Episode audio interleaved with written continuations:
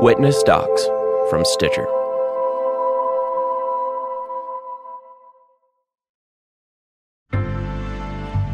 Previously on Ernie's Secret. The whole unraveling of Ernest's secret life as an informant turns on this one phrase and this one code number in this sentence. I knew nothing about it, nothing at all. And that was the first I heard about it in that article that my father was an FBI informant. I never thought that anybody would sell their own community out, and Ernest of all people. Want to connect with a family member who doesn't speak your language? Then check out the language learning program Rosetta Stone on desktop or as an app. Rosetta Stone is designed to immerse you in the language you're learning through an intuitive process. Plus, the True Accent feature even gives you feedback on your pronunciation. And with a lifetime membership, you have access to all 25 offered languages. Get started today. Visit rosettastone.com backslash pod 50 to get 50% off your lifetime membership now. That's rosettastone.com backslash pod 50 for 50% off. It's four months before Christmas, 1967, and the Lawrence family is arranging themselves in the living room of their Memphis home. Dad settles into the upholstered easy chair. My father is sitting in that chair. It was the same chair that he sat in every night to write up his notes into a report. Mom stands behind him, and daughters Betty and Nancy flank their father. Everyone is dressed for the occasion dark suits and dresses. Mom's even wearing a double strand of pearls around her neck. That's me on the right, my sister on the left on the arms of the chair, and my mother standing behind my father, Margaret Lawrence, Nancy Lawrence, Betty Lawrence, Bill Lawrence. They all stare out across the living room to where a camera is perched atop a tripod. Behind it, the photographer, Ernest Withers. He was on the other side of the living room, which wasn't huge. Tall, dignified black man with a camera on a stand. Look this way. Move a little closer. Smile. He took that picture, and Daddy was real grateful. And we got the prints that we sent out to the relatives at Christmas. The way Betty Lawrence puts it, Ernest was her daddy's black photographer friend. This was the first and only time she'd ever meet him. But I had heard of Ernest, I should say, for years over the dinner table. Daddy would tell funny anecdotes about various people that he had talked to that day. You know, an old Ernest said this, and it was funny. So I felt like Ernest was somewhat a known quantity. Bill Lawrence and Ernest Withers had a lot in common. They were roughly the same age, both respected professionals and family men, both of them well known around Memphis. And by the time Ernest came to the Lawrence house to take that family photo, he and Bill had known each other for several years. I knew that he and Daddy were friends. I still feel that way. You don't you don't send Christmas cards 10 years after you've seen a person if they're not your friend. Maybe the two men were friends, but maybe not. The relationship between them was complicated, it was messy, and it definitely wasn't what it seemed to Betty or to anyone else at the time. This is Unfinished Ernie's Secret. I'm Wesley Lowery.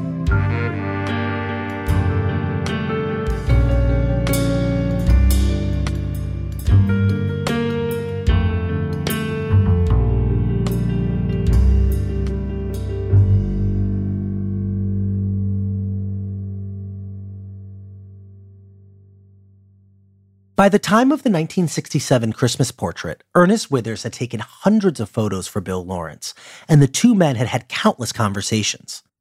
But they weren't family photos. It wasn't small talk. Bill was also known as Special Agent William H. Lawrence, the FBI's top official in Memphis. He was in charge of the city's domestic intelligence operation, chasing communists, ordering spying, and for years running paid informant Ernest Withers. Our question today is how did Bill and Ernest first join forces? Why did Ernest sign up to help the FBI? To help it spy on a movement that he'd done so much to elevate? And what was it about these two men, about this moment in history, that made their relationship possible and last for so long? The truth is, we may never really know. Both of the men are dead. Neither of them can speak for themselves. But we are able to do the next best thing. We spoke to their daughters, Rosalind Withers and Betty Lawrence. Two daughters who can help bring us as close as we can get to the minds of the two men at the center of our story. Here's Roz.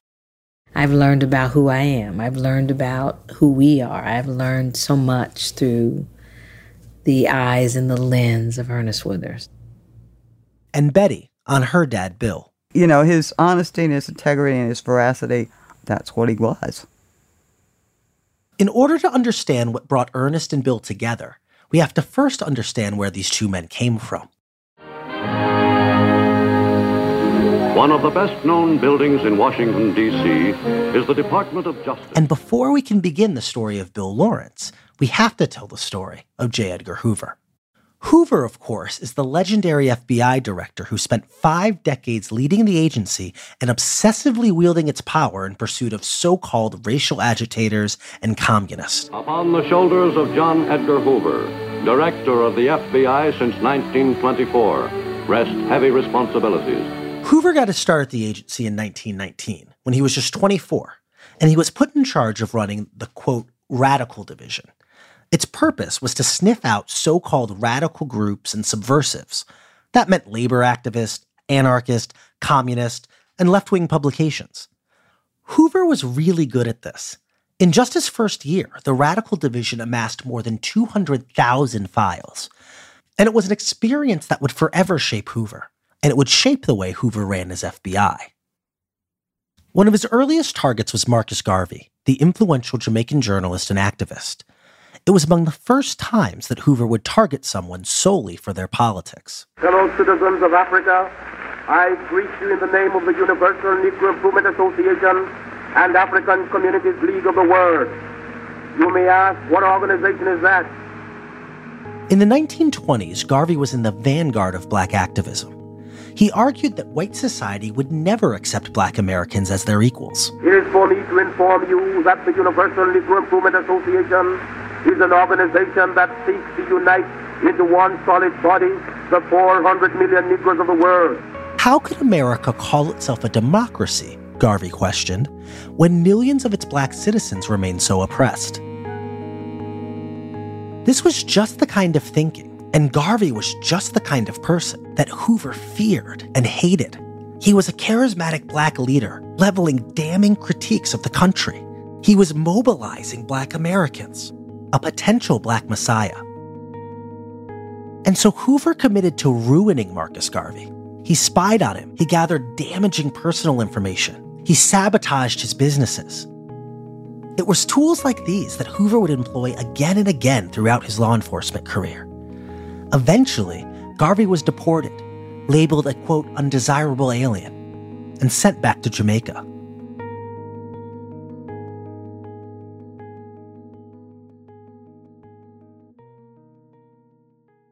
But for all of its harassment of activists like Marcus Garvey, Hoover's FBI was equally skilled at something else public relations. They crafted the squeaky clean image that many people still think of black suits and buzz cuts, the G men. A special agent must be a good marksman and have the courage to shoot it out with the most venomous of public enemies. It was an image meant to attract recruits like Bill Lawrence, who was an 18 year old college kid when he first signed up for the Bureau. I think the Bureau was a fairly, I to say romantic, but it was the Eliot Ness business. It was, you know, catch the bad guys. It was as clear as that. He, he felt like it could be valuable service. Bill did a few stints at FBI offices around the country. In 1945, he transferred to Memphis, the city where he would make his name. Of course, that was just at the beginning of the Cold War, kind of.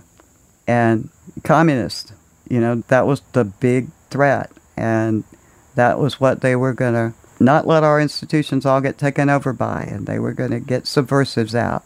And that is really what they worked on at that time. But if you're going to get the subversives out, you first got to figure out who they are. In the years that followed the Second World War, subversives meant communists. In recognizing a communist, physical appearance counts for nothing. If a person consistently reads and advocates the views expressed in a communist publication, he may be a communist. If a person supports organizations which reflect communist teachings or organizations labeled communist by the Department of Justice, she may be a communist. I don't think that my father thought there were communists around every corner. I think he thought that there could be communists around most any corner. And I think he saw his job at figuring out which corners to keep track of and which he didn't need to worry about. In 1954, Bill Lawrence got his big break on one of those street corners. He arrested Junius Scales, a leader of the Communist Party of the United States, who had gone into hiding in Memphis. Betty was five years old at the time. He went up and put his hand on his shoulder and said, I'm Bill Lawrence of the FBI and you're under arrest. And that was how he effected the arrest right there at the bus stop. So, yeah, that was a good claim to fame. Scales was the only American to ever be jailed simply for being a member of the Communist Party, a legal battle that went all the way up to the Supreme Court. And so his arrest was a big deal in the FBI, so much so that it earned Bill Lawrence a personal letter from J. Edgar Hoover. Dear Mr. Lawrence, I have noted with much satisfaction your fine participation in the apprehension of Junius Irving Scales and I wish to take this means to express my appreciation to you. The manner in which you developed information establishing the whereabouts of Scales, making possible his apprehension, is certainly worthy of special recognition. It is a pleasure to commend you. Sincerely yours, J. Edgar Hoover. Was your father proud of that letter? Uh, yeah, I mean, he saved it. Yeah, he was proud. He, he was proud of Hoover. You know, Hoover had been his uncle's or his great uncle's next door neighbor in Oklahoma back in the day. So I think he was prepared to like Hoover because of that. Um, but also, it was Hoover's FBI that he joined. And even time with his girls could be used for work. After supper, on summer evenings, is the way I remember it, he'd get my sister and I when we were still pretty little, and he'd say, You want to go buy a house? And we thought, you know, let's go buy a house. That sounds like fun. And all we'd do would be to drive by, and he would see what cars were parked in front of a house and who was attending a meeting that he knew would take place that evening. But it was just my father in his big black Chevy with his two little girls going slowly past that house. He was doing surveillance. We didn't realize for years that that's what go buy a house meant. At the end of the day, Bill Lawrence would sit in his upholstered chair, the same one he sat in for that family photo. He'd take all his notes, all the information he'd gathered, and he'd put it all into a report. Write them on pads of government paper, and then he would go to the office at about six o'clock in the morning and dictate the report. You know, it would all be done. He could he could face whatever he was going to learn the next day, and that's what he did. He did it five days a week Hunting Communist five days a week. A personal letter from Director Hoover on his wall. A wife, two healthy daughters, a nice home. By the mid 1950s, Bill Lawrence was living the dream. And actually, so was Ernest. That's after the break.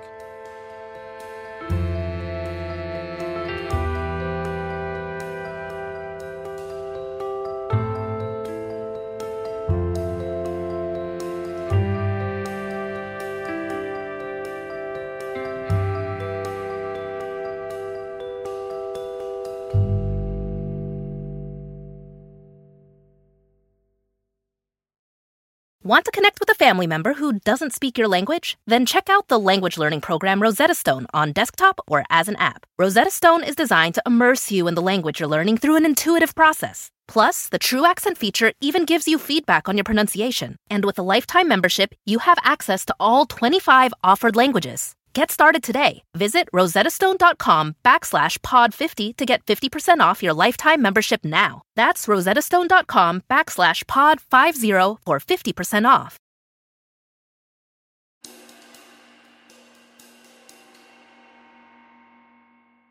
Ernest Withers and Bill Lawrence arrived in Memphis just a year apart. In 1945, Bill came to a new city for a new job. But for Ernest, Memphis was home. It's where he grew up where his family had lived for generations. And in 1946, he was returning back from war.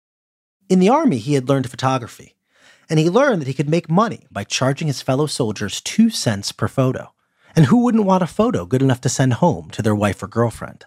But what was significant about my father is that he would be collecting money for everything he sold, roll it up, put it in one of those tin containers that the film came in, and ship my mom all these tins of cans. And so he's overseas taking photos of all the enlisted men and then sending back these, these rolls and rolls of money. For my mom and her children, yes. By that point, there were three children in the Withers family, and five more were coming. Roz was the youngest, the only girl. Of course, I was his favorite. So, oh, so you're a biased source. Yes, seven seven brothers I was raised with, and being the only girl in the last of Dorothy and Ernest Withers, it meant a lot. When Ernest got back from the military, his father had wanted him to be a postman, just like he had been. He said no. He didn't want to be a postman. He wanted to be a photographer. Ernest opened his first studio, but with so many mouths to feed, he needed another job. So he tried something very different. In 1948, he and eight others became the first black police officers in Memphis history. They felt that they needed black policemen in the black communities because the communities of African Americans were growing. The white officers didn't really want to police our areas. So they had agreed politically that it was necessary to begin to hire black policemen so that they could police our areas. Now, what was it like to be one of the early black policemen? That I think was was something uh, not so easy for my father because he was so popular. Hmm. There were things that were taking place that they had undercover cops to do, and because my father was so well known, it got to be uh, a challenge for him to do any undercover work. Hmm. So he attributes that to agitating his boss to them not having a good relationship because of his popularity, and which led to him, you know, kind of leaving the force. It was a little more complicated than that. Just a few years after joining the force, Ernest was arrested for allegedly skimming profits from a bootlegger. He wasn't charged with anything, but he lost his job and his salary. But his firing, Roz contends, came at least in part because of the animus that Ernest's bosses had felt towards him. So Ernest went back to photography, and he opened a new studio. Timing, it turns out, is everything. Because the battle over desegregation was just about to begin, and the black press needed journalists on the front lines. And I think having to interact with people as a police officer even helped him in being able to be in the middle of situations because he knew how to get there. Hmm. You know, he knew how to place himself there without getting in trouble. Ernest got into places. He got pictures that no one else even dared to try to take. There's the one inside the Emmett Till trial, but then there's this other one in a different courtroom. You see black lawyers on one side and white lawyers on the other, and as you look at it, you find yourself thinking, wait, did Ernest take that photo while sitting at the judge's bench? When you look at that and you look at that photograph and you look at the depth of that photograph, where he captured that photograph, he had to be like right behind the judge. So, what kind of relationship or respect that he had in that courtroom in order to be able to capture everybody's face in front of the judge? Hmm. The judge had to trust him to be there. I mean, how many judges you know would let you do that? Very few. Yeah, especially not back so then. So there was a there was he was really a relationship builder. He knew how to have you know, relationships to get things accomplished. All of a sudden, Ernest was the go to photographer for the black press. And that's how he ended up in Little Rock, Arkansas in 1957. I have today issued an executive order directing the use of troops under federal authority to aid in the execution of federal law at Little Rock, Arkansas. President Dwight Eisenhower ordered the National Guard to escort nine black students into Central High School. The students had already tried and failed twice, but this time Ernest was there to document things. I'll let him pick up the story. He told it to an audience back in 2004. This is the next morning after the Arkansas National Guard had been federalized and the Little Rock Nine kids were loaded in the station wagon as four of the girls get out of the car and climb the steps to the school door, They're greeted by a hostile white crowd. The young lady there is Carlotta Walls, Elizabeth Eckford, Minnijean Brown, which was most provocative. One of the girls, Minnijean Brown, drops a sheet of paper and bends over in her polka dot dress to pick it up from the pavement. At that very moment, Ernest snaps a picture. It contains a stunning juxtaposition the innocent youth of the black schoolgirls and the insatiable bigotry of the white mob.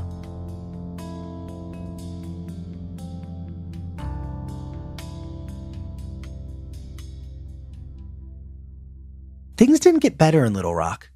A year after those nine kids were escorted into Central High, the governor shut down all of the schools in the state in order to stop black students from attending.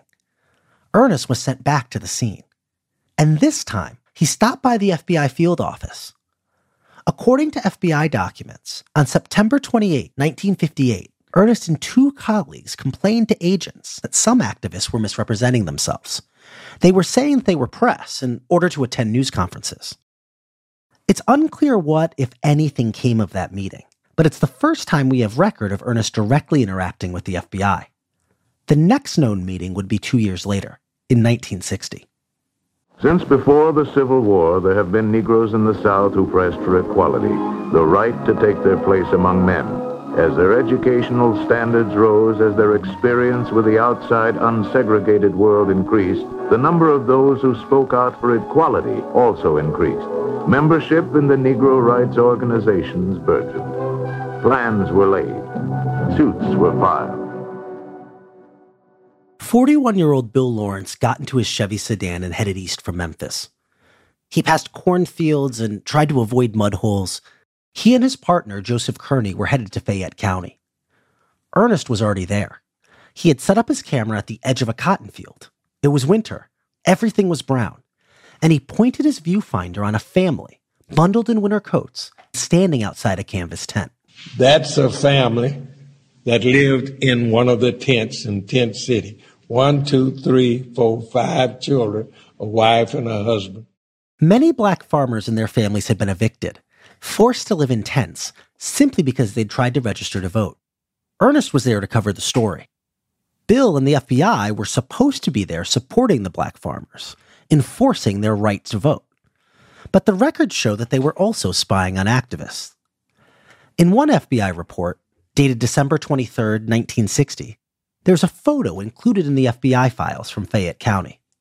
It's a photo of Melvin Dotson, a tenant farmer who ran a local voter registration organization.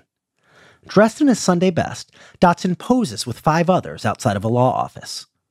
We don't know who wrote the report, but the second paragraph says this photograph was made available to Special Agents William H. Lawrence and Joseph H. Kearney Jr. by freelance photographer Ernest C. Withers. It goes on to list Ernest's studio address, 319 Beale Street. This is the first photo, at least in the files that we have access to, that we know that Ernest supplied to the FBI.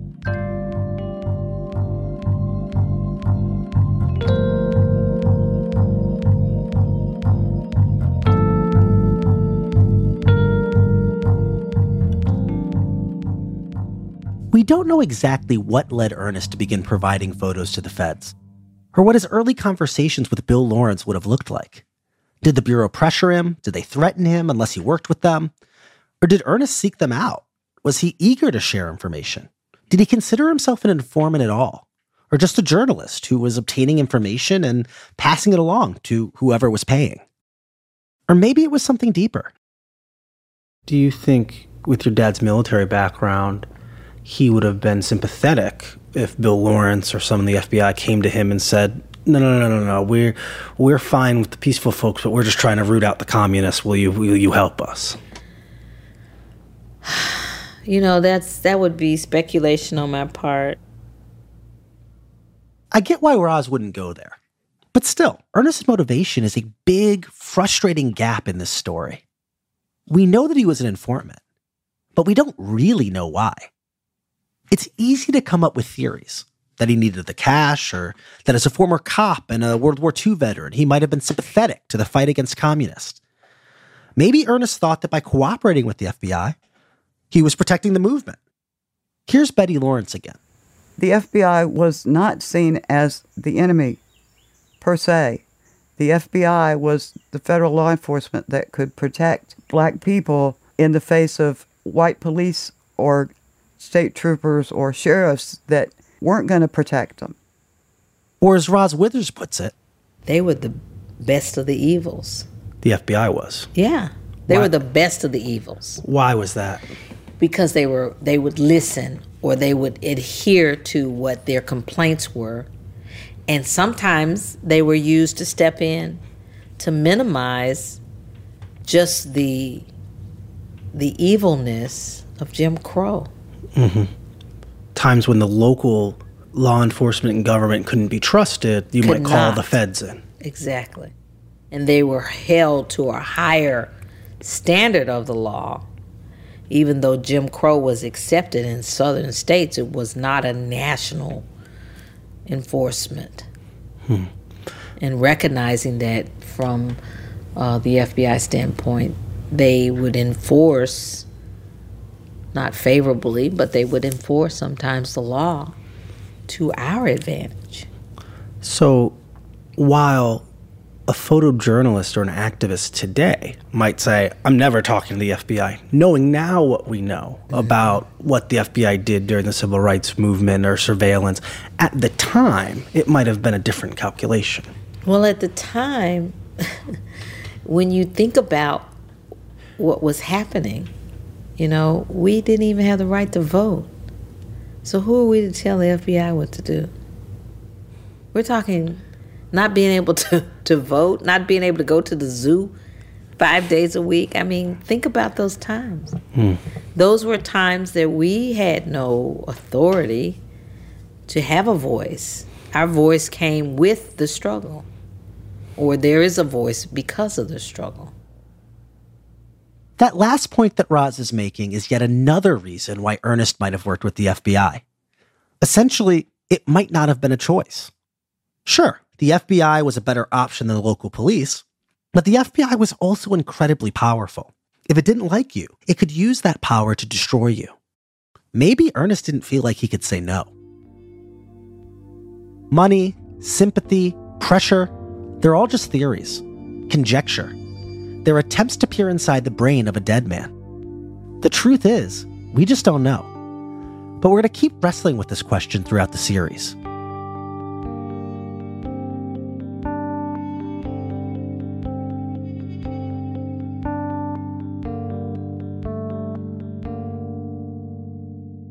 We do know that one month after Ernest gave those first photos to the FBI, at the end of 1960, he and Bill Lawrence were both back in Memphis. And Lawrence was asking Ernest to give him information about the Nation of Islam, the black Muslim group that the Bureau saw as a new threat. Here's an actor reading what Lawrence wrote in his files on January 31st, 1961. Withers will continue to be on the alert for information regarding the NOI and will attempt to specifically identify individual followers thereof. And Ernest did exactly that. He gave the FBI photos of the Nation of Islam members and notes from their meetings. By February, Lawrence was petitioning his bosses back in Washington to put Ernest on the payroll. He wanted to make him an official confidential informant. Here's what he wrote in a memo to his bosses.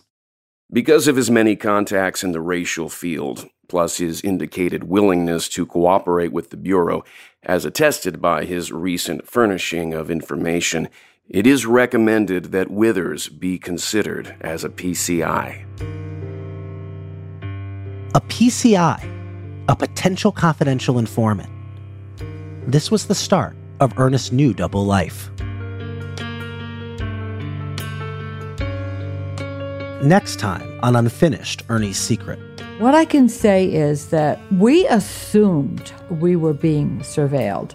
And then also surveilling situations in which they should be surveilling and then not doing anything to be of any assistance, knowing that you couldn't really count on the federal government and its spy agencies to make the local police forces follow the law.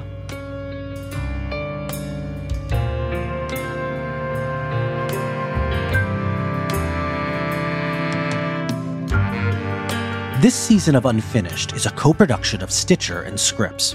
Our senior producer is Roy Hurst. The editor is Tracy Samuelson. Our show is written by Ellen Weiss. Executive producers are Camille Stanley and Ellen Weiss. Our music is composed by Edward Tex Miller. Mixing is by Casey Holford. Special thanks to reporter and author Marc Perrusquia for sharing documents, sources, and his years of work on this story. Mark is the author of the book A Spy in Canaan How the FBI Used a Famous Photographer to Infiltrate the Civil Rights Movement. Thanks also to the WGBH Archives. We had production help from McKenna Smith and Suzanne Reber. Our FBI documents were brought to life by actor Corey Landis. Fact checking was by Kelvin Bias. Stitcher's Vice President of Content is Peter Clowney. If you like the show and believe in this kind of storytelling, please give us a five star review on Apple Podcast. It'll help more people discover Unfinished. I'm Wesley Lowery. Thanks for listening.